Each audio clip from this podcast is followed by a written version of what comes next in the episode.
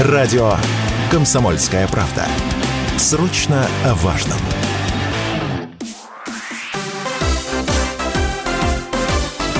Новости спорта. Здравствуйте! У микрофона Юрий Кораблев. Россиянин Даниил Медведев вышел во второй круг открытого чемпионата Австралии по теннису. Его соперник, 144-я ракетка мира Терренс Атман из Франции, отказался от продолжения борьбы. В третьем сете у француза начались судороги, которые не позволили ему доиграть матч. Во втором круге россиянин, посеянный на турнире под третьим номером, сыграет с представителем Финляндии Эмилем Русувори.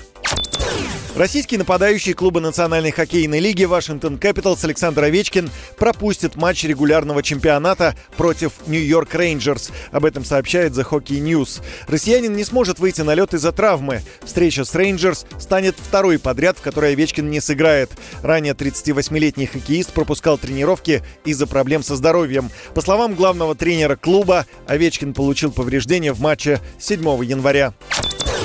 Российский форвард Арис Магомед Шами Сулейманов отличился в матче 18-го тура чемпионата Греции с Панетоликосом. Арис победил со счетом 4-0. Сулейманов вышел на замену на 56-й минуте, а на 78-й сделал счет 2-0. На 96-й помог забить Альвара Самора.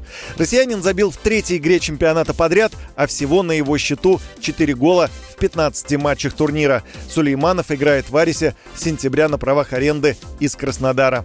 Больше спортивных новостей на сайте sportkp.ru Новости спорта.